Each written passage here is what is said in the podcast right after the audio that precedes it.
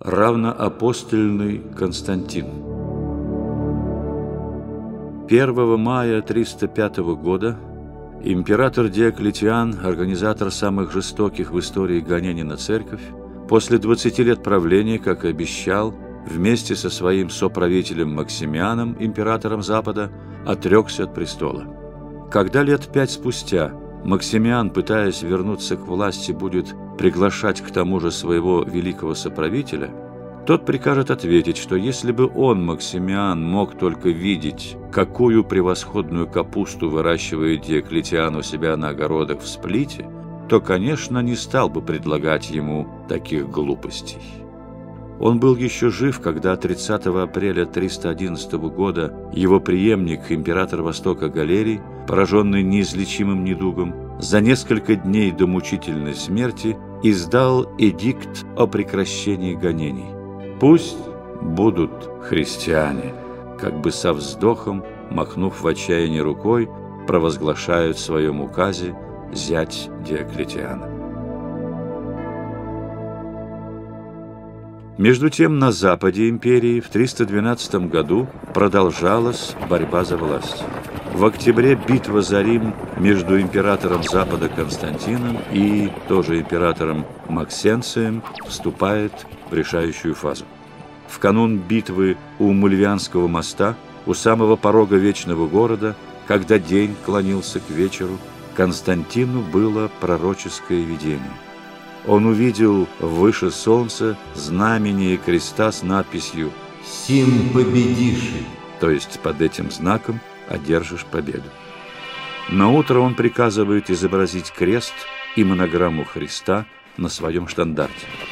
Войска его одерживают победу, Максенций убит, а Константин с победой вступает в Рим. А полгода спустя, в марте 313 года, Константин, император Запада, встретившись в Милане с Лицинием, преемником Галерии на Востоке, подписал вместе с ним так называемый «Миланский эдикт», провозгласивший свободу христианской церкви в Римской империи и означавший историческую победу христианства над язычеством. Апостольская мудрость Константина – состояла в том, что он не навязывал согражданам новой религии грубыми принудительными мерами. Лишь через восемь лет, в 321 году, был издан закон о праздновании воскресного дня. Все судьи, городское население и ремесленники в досточтимый день солнца пусть покоются, то есть не выходят на работу.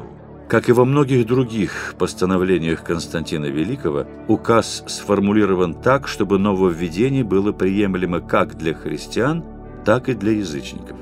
Характерно, что во многих европейских языках, в частности в немецком и английском, воскресенье и сейчас именуется Днем Солнца. В других языках, греческом, итальянском, воскресный день называется Днем Господа. В славянских языках удачно совмещены древнее языческое и новое евангельское значение праздника. Воскресение – это и восстание Христа из гроба, и воскресение – возжигание нового солнца. В год 324 18 сентября были разгромлены войска императора Лициния, упорного продолжателя диоклетиановской борьбы с христианством – Константин стал единственным повелителем империи.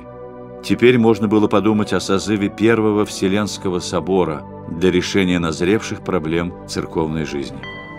Торжественное открытие собора под председательством императора состоялось в Никее 14 июня 325 года. Со всех концов Ойкумены, Вселенной, совпадавшей отныне с пределами империи, прибыли 318 епископов и священников. Поводом для созыва собора явились так называемые арианские споры. Арий, священник из Александрии, учил, что Сын Божий Иисус Христос является хотя и высшим, но сотворенным существом, что было будто бы время, когда Сына не было, и будет время, когда Его не будет.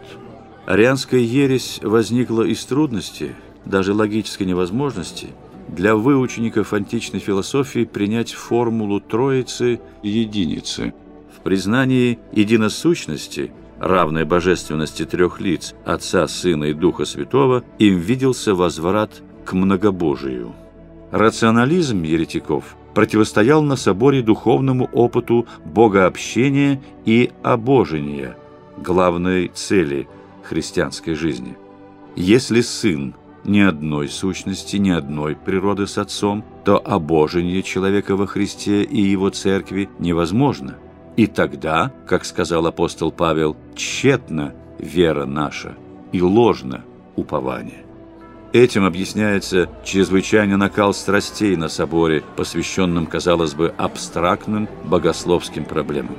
Существует предание, что святитель Николай, архиепископ Мир Ликийских, города в Малой Азии, не сдержался, ударил при всех по щеке упорствовавшего в своей ереси Ария. Главным деянием собора стало принятие обязательного для всех символа веры – краткого в нескольких фразах изложения христианского вероучения. Никейский символ веры вместе с дополнениями, внесенными на Втором Вселенском соборе, до ныне является главным вероучительным документом православной церкви. Каждый день эта молитва звучит в храме на литургии. Ее называют по первому слову «верую», в латинском варианте «кредо». Ключевым понятием никейского символа является единосущие.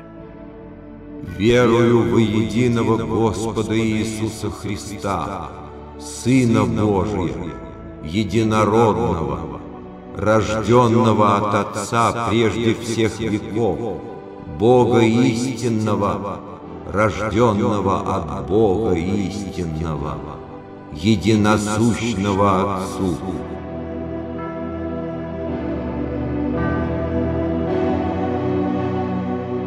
Термин «единосущный» был предложен лично императором. Арианские общины будут существовать до VII века, но для православной церкви вопрос о единосущии был решен раз и навсегда.